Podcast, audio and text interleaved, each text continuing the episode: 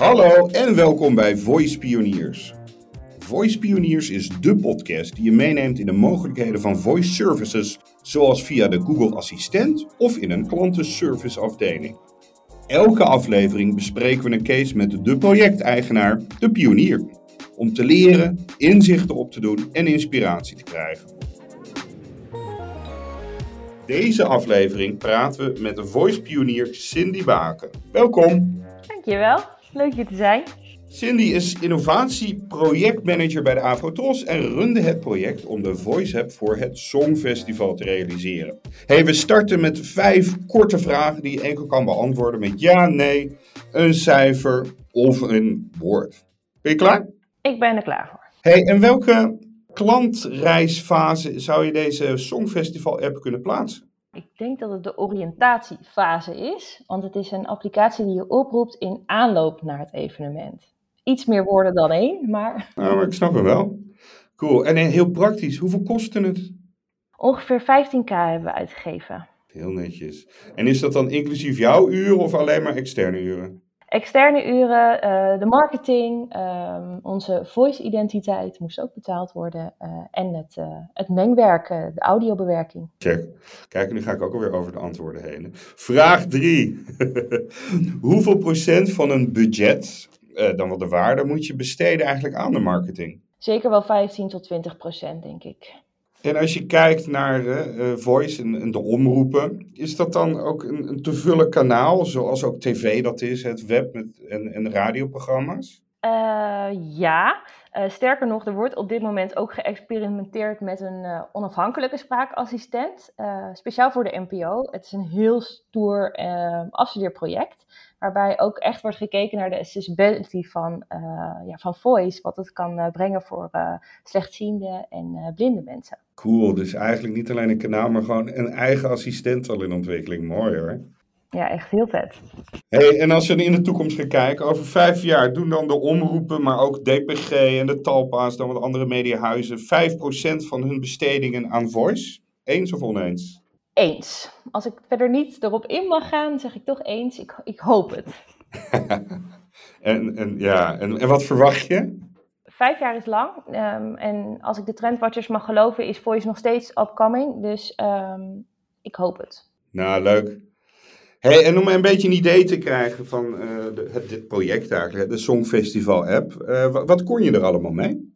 Wij zijn eigenlijk helemaal terug naar de basis gegaan. We hebben echt gekeken naar wat er vooral wordt gedaan met een spraakassistent. En uit heel veel onderzoeken bleek al heel gauw dat mensen toch heel veel vragen stellen aan Google.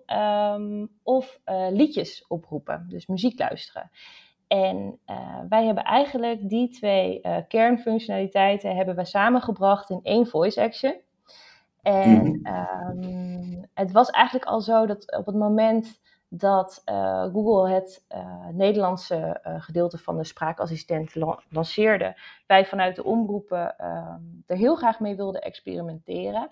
En ik ben ook onderdeel van een club binnen de NPO Innovatie, waarin we elkaar eigenlijk uitdagen om coole experimenten te bedenken op het gebied van innovatie. En voice was daar één van. Ja. En eigenlijk op het moment dat we dachten van hoe gaan we nou eigenlijk dus die 2 kernfunctionaliteiten, muziek en vragen stellen combineren, kwamen we op heel veel titels die wij hebben bij Avrotros. Want wij maken heel veel mooie muziekprogramma's. Maar eigenlijk toen Duncan Lawrence de winst voor ons binnenhaalde in 2019, werd wel heel snel duidelijk dat we daarvoor het Songfestival moesten gaan kiezen. En we wilden het zo houden dat je eigenlijk gewoon in aanloop naar het festival de liedjes goed kon leren kennen. Dus dat je de liedjes kon opvragen, maar ook een stukje informatie kreeg over de deelnemers van het Songfestival. Dus muziek, deelnemers en informatie. Hoe lang ben je ermee bezig geweest wat betreft de ontwikkeling?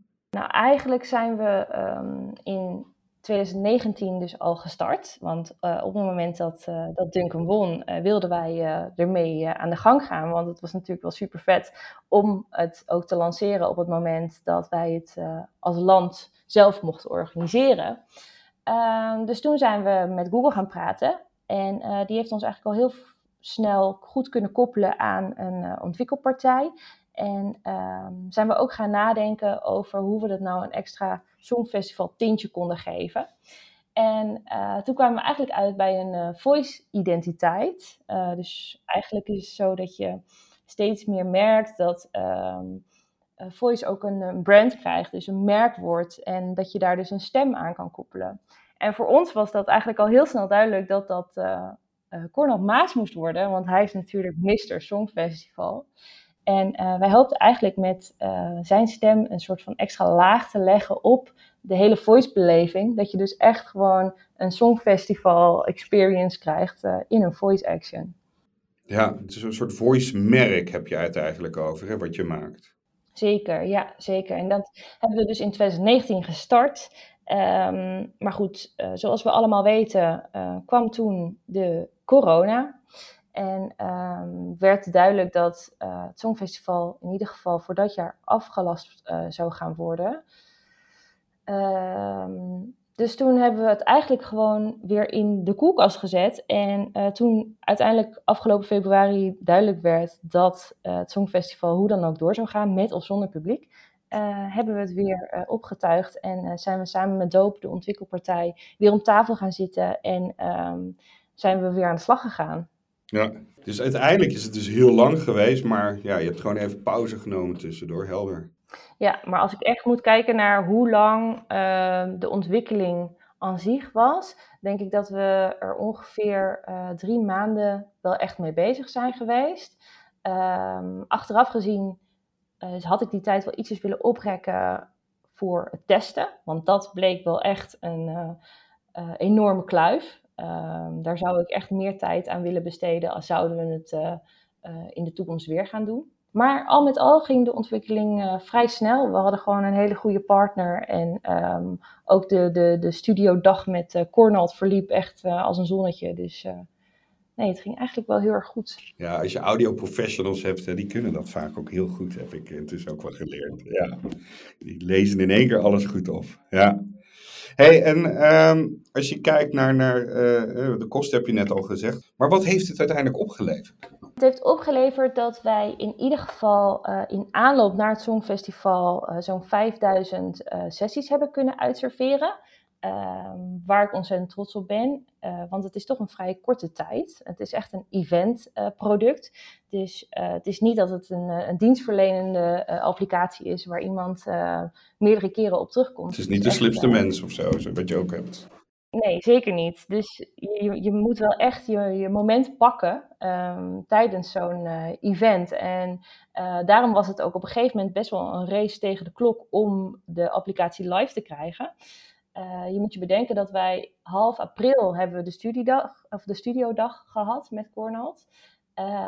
En wij wilden 1 mei live zijn, aangezien we half mei begon het festival. Dus we wilden eigenlijk wel in die 2 weken voordat het festival echt plaatsvond, wilden we zorgen dat mensen de voice action zouden gaan gebruiken.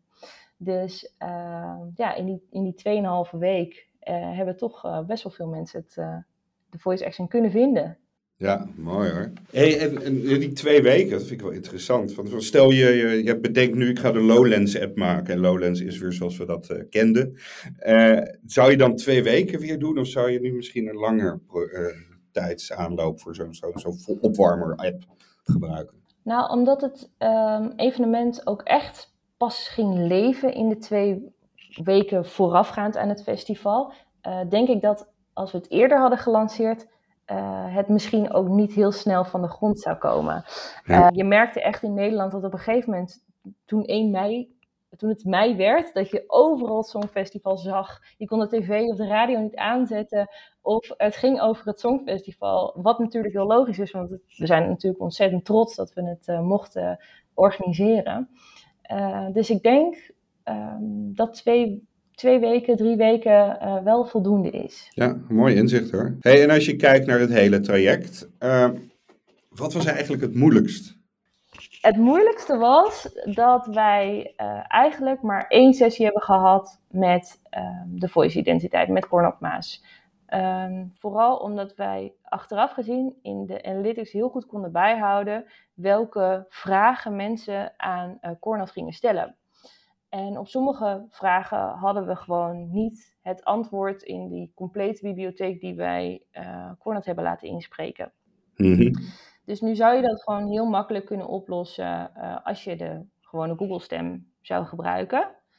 Aangezien je het dan gewoon erbij kan tikken en dat het in de applicatie er gewoon bijgezet wordt. Ja, de normale text-to-speech functie. Exact. Alleen, wij vonden dat zonde om dat tussendoor nog te doen. Omdat het gewoon eigenlijk een afbreuk was aan het mooie product wat we opgeleverd hadden. Dus achteraf gezien hadden we toch nog een sessie met Cornel moeten boeken, zodat we toch hem nog dingen konden laten inspreken die we van tevoren niet goed bedacht hadden. Ja, helder. Wat ik nu ook goed snap is dat dus de action is een hele rigide boom eigenlijk geworden met vooropgenomen audiostukjes die steeds worden uitgeserveerd wanneer een gebruiker dat uitvraagt. En je leerde dus dat men vragen hadden waar je geen antwoord op had en die kon je dus niet mooi laten uitspreken. Klopt. Een heel goed voorbeeld is dat wij zagen dat in het weekend dat het Songfestival was geweest, dus de zondag en de week die daarop volgde, dat mensen aan de voice action gingen vragen, hey Cornel, wie heeft het Songfestival gewonnen? En dat hadden we van tevoren eigenlijk wel moeten weten, dat mensen dat uiteindelijk ook gingen vragen, maar die hadden we dus niet opgenomen. Terwijl we dat best wel makkelijk hadden kunnen doen, want dan had Cornel in principe alleen maar hoeven zeggen, en de winnaar is. En dan hadden we de stukjes, want we hadden alle landen apart laten inspreken. Dat waren gewoon aparte audiofiles. Hadden we er gewoon achter kunnen zetten. Ja. Dus dat zijn van die learnings die je achteraf denkt van, hadden we dat maar gedaan. Het is zoiets als je een eventsite maakt. Stel, wij organiseren een event. We werken er heel hard aan. Deze sprekers komen, dit. En dan de dag erna. Oh ja, het is voorbij. En dan heb je eigenlijk een hele andere website nodig. En dat vergeet je ook in die aanloop. Dus ja. Een hele goede. Bedenk wat je moet doen als je klaar bent. Ja, of als het event voorbij is. Ja. Hey, laten we die vraag nog even omdraaien ook. Van, wat viel je mee? Wat was heel erg makkelijk in het traject? Heel erg makkelijk was eigenlijk de flow opzetten. We hebben samen met de creators van Doop hebben we die flow gemaakt. En omdat we hem eigenlijk best wel klein hielden, omdat we ons zo wilden focussen op dat mensen dus echt de liedjes gingen opvragen en informatie over de deelnemers, konden we hem eigenlijk heel mooi rondmaken. Dus dat je altijd weer goed terecht kwam nadat je een liedje had geluisterd. Dat Cornel dan ook meteen zou vragen, wil je nog een liedje luisteren? Of wil je meer informatie over de deelnemer? Dus dat je eigenlijk een soort van in een loop kwam, waarin je alle liedjes heel snel eigenlijk leerde kennen. En daarnaast was het, wat ook heel makkelijk was, waar ik van tevoren best wel een beetje zenuwachtig over was, was dat wij een heel script hadden uitgeschreven voor Cornel. En je moet je bedenken dat dat echt gewoon 270 zinnen waren en tekstjes waren. Behalve de informatie over de deelnemers. Want in het voorgesprek met Cornel had ik hem gevraagd van, joh, wil je dat ik dat ook nog script? En hij gaf eigenlijk aan dat hij dat heel graag op dat moment wilde freewheelen. Dus eigenlijk gewoon wilde improviseren. Het is eng, ja. Omdat hij dat eigenlijk als een soort mooie generale repetitie zag voor het Songfestival zelf. Omdat hij ook op het moment dat het Songfestival is, op televisie, dat allemaal in principe improviseert. Hij heeft dat niet uitgeschreven. De man is gewoon echt een wandelende encyclopedie als het om het Songfestival gaat. Ja, een professional ook, ja. Ik had maar 1 studiodag geboekt, dus ik was best wel een beetje gespannen of het allemaal wel zou lukken binnen die ene dag. Want het was toch wel heel veel audio wat opgenomen moest worden. Maar eigenlijk toen ik hem bezig zag en hij de eerste 3 had gedaan, wist ik al dat het goed zou komen. Want die man die schudde gewoon echt de ene naar de andere mooie samenvatting van max 20 seconden. Dus dat was ook nog best wel een beetje een dingetje. Want je moet mensen toch wel binnen die korte tijd geamuseerd houden. Dat moet niet een ellenlang verhaal zijn. Ja. Schudde hij eigenlijk al die 40 acts zo uit zijn mouw. Mooi hoor. Hey, en die muziek, heb je dan Spotify gelinkt? Of hoe heb je dat voor elkaar gekregen? Nee, wij hebben vanuit de omroep, vanuit Avrotros, hebben wij een contract met de Buma Stemra. En wij konden gewoon eigenlijk alle liedjes gewoon als audiofile gebruiken. Die konden we gewoon in de action zetten. Zo, dus zoals een voetbalwedstrijd wordt afgekocht, qua rechten had je ook de muziekrechten al. Ja, nee zeker. En daar heeft radio ons bij geholpen. En hoe bedoel je dat? De afdeling radio die krijgt eigenlijk van tevoren alle liedjes al. Dus die had alle de audiofiles van elke deelnemer al in hun bezit. Ja. Zag je trouwens, nadat er gewonnen werd, zag je dan dat bepaalde nummers veel vaker werden afgespeeld? En natuurlijk het winnende nummers, maar misschien ook andere. Achteraf gezien zagen we dat niet. Een van de dingen die ik wel heel erg leuk vond tussentijds om te zien, is dat het liedje van Griekenland heel vaak werd opgeroepen. En voor de mensen die totaal geen Songfestival gevolgd hebben, Griekenland die had een inzending. Een meisje, Stefania, zij is half Nederlands en zij woont ook in Nederland. En dat werd dus ook wel een beetje bekend bij het Nederlands publiek, dat er ook eigenlijk naast de Nederlandse inzending Jean-Guy McCroy, dat er eigenlijk ook nog een Nederlandse meedeed. Die trouwens ook voor het Junior Songfestival is uitgekomen. Dus zij verscheen ook in verschillende talkshows, waardoor mensen dus toch heel veel ook haar liedje zijn gaan oproepen in de voice action. Dus dat vond ik wel heel leuk om te zien. En je zegt het al een beetje, dus de Nederlanders gingen dan de halve Nederlandse beluisteren wat meer. Waarom hebben we alleen maar in Nederland een voice assistent? Of zijn er ook andere voice apps geweest in andere landen? Ja, hele goede vraag. Ik vind het ook een heel leuk idee. Misschien moeten we het inderdaad wel gewoon Europees gaan uitrollen. Wat wel leuk is dat wij eigenlijk alles wat wij binnen Avrotros hebben gedaan omtrent het Songfestival, dat ook wel gewoon als een soort van presentatie richting de EBU, dus de grote broadcast union binnen Europa, gaat. Dus ze worden wel op de hoogte gesteld van het feit dat wij deze leuke applicatie hebben gemaakt. Dus wellicht dat het in de toekomst door wordt gezet. Dat zou heel vet zijn als we toch van ieder land een voice-identiteit, dus de commentator van ieder land, dat die de Songfestival action in kan spreken. Dat zou heel cool zijn. En als we een beetje naar de toekomst gaan kijken, denk je dat we volgend jaar Graham Norton op Alexa of op Google Assistent in de BBC-versie van wat jij nu gemaakt hebt, denk je dat dat haalbaar is? En dat ze zover zijn? Voel je al wat enthousiasme? Misschien niet volgend jaar, maar om terug te komen op een van jouw eerdere vragen, of we over 5 jaar misschien 5% van onze media-uitingen via voice gaan doen. Laten we het hopen. Het lijkt me echt heel erg vet. Ja, ik vind dat wel interessant hoor. Juist ook van hoe zet je dat dan op vanuit... je hebt een winnend land die dan de dikke productie draait in een Ahoy of anderszins. Maar ook dus de mediaproductie eromheen. Wat jij eigenlijk lokaal dan gedaan hebt. Zou je dat Europees kunnen maken, zodat iedereen zijn eigen sausje eroverheen kan gooien, maar wel bijvoorbeeld wat je net zei, die flows en zo kan gebruiken, zodat ze dat niet hoeven te ontwerpen. En dan wel dat ze weten, we hebben waarschijnlijk al de audiorechten, dus dan kunnen we zo die nummers erin doen. En niet 6 weken van tevoren, maar 2 weken van tevoren lanceren. Ja, nee, absoluut. Misschien dat Google daar ook nog een aandeel in kan hebben om dat aan te wakkeren bij de EBU, om dat te gaan ontwikkelen. Cool. En wat betreft aanwakkeren, hoe heb je de marketing aangepakt? Want dat is denk ik juist heel belangrijk om mensen te vertellen.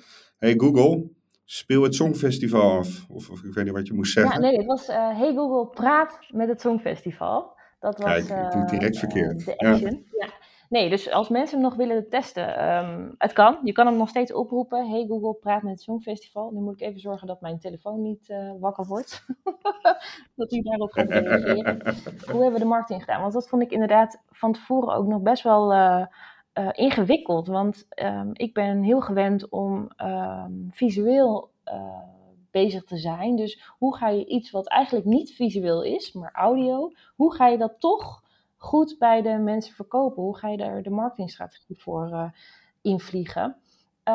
En eigenlijk ben ik toen gewoon te raden gegaan bij de audio professionals die wij hebben binnen Avrotros. Bij onze collega's van NPO Radio 2 ben ik met het team van Bart Arends.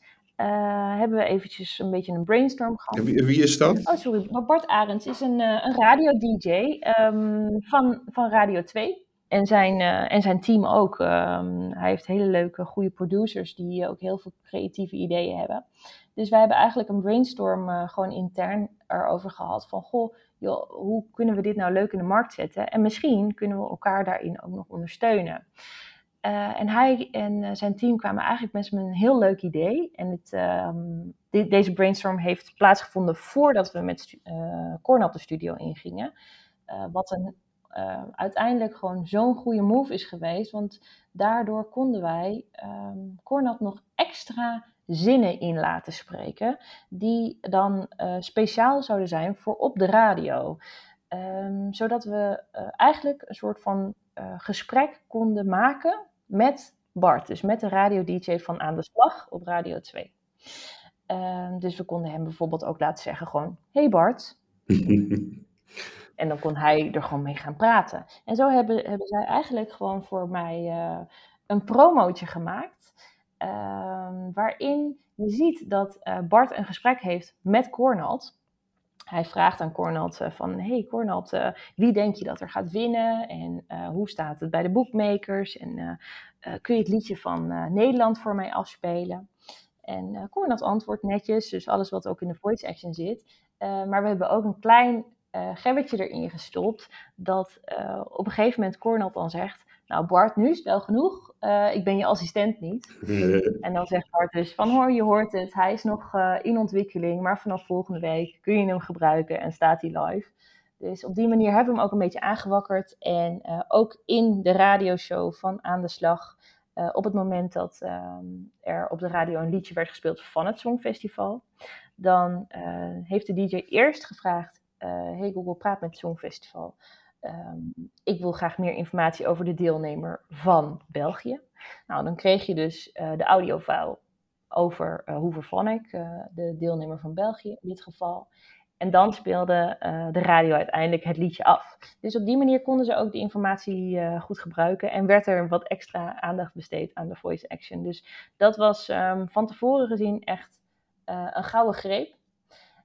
En daarnaast hebben we gewoon ook heel veel gehad aan het feit dat wij eigenlijk al jaren het Songfestival doen bij Avrotros. Dus dat wij ook de website beheren en de socials doen. Dus op die manier konden wij ook heel goed onze boodschap zenden. Ja, oh mooi hoor. Mooi ook dat je aan de ene kant heel veel... Want je moet functioneel laden. Hey, praat met... Dus je moet mensen uitleggen van dit is voor de Google Assistent, die slimme speaker die in je keuken staat of die app in je telefoon. En dat zo duidelijk ook. En dan vervolgens en dan ook nog uitleggen waarom het is. Ik vind dat altijd best wel moeilijk om qua marketing voor elkaar te krijgen. Maar top hoor. En ook dat je de content marketing eromheen. Met zo'n soundboard en die radio in het radioprogramma kan komen. Dat is natuurlijk ook het voordeel als je een mediahuis bent. Want dan heb je media. Zeker, nee, dat was een heel groot voordeel. Kan je achteraf ook zien van dat radioprogramma dat zorgde voor 400%, nee, dat kan niet, 80% van het verkeer en de rest voor zoveel. Wat is het verschil in de marketingkanalen en het effect? Dat zou ik niet zo kunnen zeggen. Wat we wel zagen was op het moment dat in het finale weekend er nog een keer aandacht werd besteed op de radio. En dan is het natuurlijk ook echt het finale weekend, dus vanavond gaat het gebeuren. Zagen we echt een enorme piek in het aantal oproepen in de action. Ja, volgens mij is het heel moeilijk als je gewend bent met miljoenen publieken op tv en radio te werken. Terwijl, volgens mij is een voice kanaal is hartstikke jong. Hoewel heel veel mensen zo'n speaker gebruiken, maar alleen maar voor het weer en dat soort zaken. Dus hoe vond je dat? Vond je dat ervaarde je ook echt dat verschil in bereik? En was het ook moeilijk uitleggen bijvoorbeeld intern? Of viel het allemaal wel mee? Het is een heel groot verschil qua bereik. wij zijn wel gewend om inderdaad met grote aantallen, of in ieder geval producten te maken voor een heel groot diverse groep mensen. Wij halen met onze websites echt een miljoenen publiek. En met zo'n voice action is het natuurlijk inderdaad een jong product. En daarnaast ook onze allereerste voice action. Dus je weet ook niet zo goed wat je moet verwachten. Ja. En ik heb het hier ook over gehad, ook met de ontwikkelaar. Van, goh, ik weet niet zo goed wat ik ervan kan verwachten of mag verwachten. Wat de cijfers nou eigenlijk zijn. En ik moet ook zeggen, je ziet niet heel veel cijfers, ook vanuit Google, hoeveel er nou eigenlijk gebruik wordt gemaakt van voice actions. Daar zijn ze niet echt heel schuitig mee dat ze daar cijfers over geven. Dus ik had ook niet echt een benchmark van waar kan ik het nou mee vergelijken, hoe goed het aantal is wat wij nu hebben bereikt. Maar de ontwikkelaar gaf eigenlijk wel aan van, voor een event-app als deze, denk ik dat het voor voice eigenlijk al heel erg goed is dat we zoveel mensen hebben bereikt. En inderdaad met een dienstverlenende app, als je bijvoorbeeld kijkt naar de Rabobank, waarin je misschien wel vaker gewoon je saldo opvraagt. Dat is een terugkerend gesprek eigenlijk wat je voert. En met onze voice action is het eigenlijk gewoon meer informatie zenden en een beetje entertainment. En dan weet je het ook. Het is niet dat je nog een keer hoeft te horen wie de deelnemer van Italië is. Dus qua bereik denk ik dat het is heel anders in te steken. En ik hoop dat we inderdaad misschien over 5 jaar daar anders naar kijken. Nou Cindy, je bent voice pionier. En dat betekent dat je de benchmark zelf legt of maakt. Ik weet niet hoe dat werkt. Dat is wel waar. Dus dat is je lot. Dus dank je wel. En ik denk dat misschien over 5 jaar 5000 keer meer die 5000 die jij hebt. Ja, wie weet. Wie weet. Ja. Hey, en misschien dan ook ter afsluiting. Heb je 1 of 2 tips die je wil meegeven aan mensen die dit ook gaan doen? Want die luisteren er nu. En ja, jij hebt het al gedaan. Zeker. Nou ja, zoals ik al zei, denk van tevoren dus na over de marketing. Omdat dat gewoon echt heel belangrijk is. En dus als je dan kiest voor een voice identiteit, boek meerdere dagen in de studio. Wat ook een goede is, houd tussentijds je analytics bij. Want daardoor kun je gewoon inspringen op vragen die je niet kan beantwoorden binnen de voice action. Dus misschien dat je dan nog een beetje kan bijsturen. En ruim heel veel tijd in voor het testen. Want ik heb echt ondervonden dat je een voice-applicatie eigenlijk net zo goed moet testen als andere online producten. Nou hebben wij de standaard bij Avrotros ontzettend hoog liggen wat betreft het testen van onze apps en onze sites. Maar wij zijn er eigenlijk gaandeweg achter gekomen dat je ook een voice action op verschillende devices moet testen. Wat betekent dat nou? Je denkt, het is toch allemaal Google, het is hetzelfde besturingssysteem, dat is toch eigenlijk allemaal hetzelfde. Maar nee, want je hebt het op de app, je hebt een Nest Hub, je hebt een Smart Speaker Home, je hebt allemaal verschillende devices waar toch nog verschil in zit. En dat is eigenlijk ook nog wel een verhaal apart waar we tegenaan zijn gelopen. Want wij zijn vlak voor de lancering kwam ik achter een bug dat op een device waar geen scherm bij zit, dus niet op je telefoon en niet bij een Nest Hub. Nest Audio heet die, ja. Dat op het moment dat je een liedje had afgespeeld, dat er geen vervolgvraag kwam. Dus ik had dat gewoon ingediend bij de developer van, joh, wil je er daar eens naar kijken? En het gekke is, op mijn telefoon doet hij dat wel. Dus in de app doet hij dat wel. En die arme developer, die heeft echt tot in de late uurtjes heeft hij nog zitten zoeken van waar zit die bug? Ik kan het niet vinden, ik kan het niet oplossen. En uiteindelijk bleek gewoon dat het in de infrastructuur van het platform zat. Dus dat het eigenlijk helemaal niet aan onze applicatie lag, maar dat het gewoon een fout is in de infrastructuur van Google zelf. Nou goed, dat zijn natuurlijk wel dingen waar je tegenaan loopt op dat moment, waar je in principe niet zo heel veel aan kan doen, behalve het melden. Maar eigenlijk tot op de dag van vandaag heeft de techreus die bug nog niet opgelost. Dus dat is wel ontzettend jammer. Wel stoer dat je dat dan vindt, vind ik hoor. En ook zij zijn aan het pionieren. Zij hebben ook gewoon een nieuw kanaal opengemaakt en aan ons ter beschikking gesteld. Dus dat is ook niet niks, denk ik dan. Zeker. Cindy, wat een goed verhaal. Dankjewel. Dank voor je bijdrage. Ja, veel geleerd, veel inzichten. Nou, dit laatste ook even. Nou, ik vind het toch wel een leuk cadeautje als input. En ik hoop dat heel veel mensen hier veel aan hebben. Dus dankjewel dat je de tijd hebt genomen hiervoor. Ik heb het heel graag gedaan en ik hoop dat er meerdere pioniers opstaan, zodat de Voice in Nederland gaat groeien. Voice Pioniers is een initiatief van de DDMA Voice Commissie. De DDMA is de branchevereniging voor data en marketing. De commissie Voice is een verzameling van voice experts uit organisaties zoals Rabobank, Google, Vattenfall en SRM. We streven ernaar om het gebruik van voice naar de early majority fase te brengen. Voor deze aflevering waren Carla Verwijmeren en Marieke van der Kroon verantwoordelijk voor productie en marketing. Ondersteund door Bob Jonge en Anne Veerlevaarkamp. Ik ben Maarten Lens-FitzGerald, ik doe de hosting en techniek in het topteam. Dank Emuurs voor de mediadistributie en dank Timber voor het top sound logo. Check online op ddma.nl/voice voor meer kennis en kunde over voice, zoals whitepapers over de juridische kant, analytics en conversatieontwerp.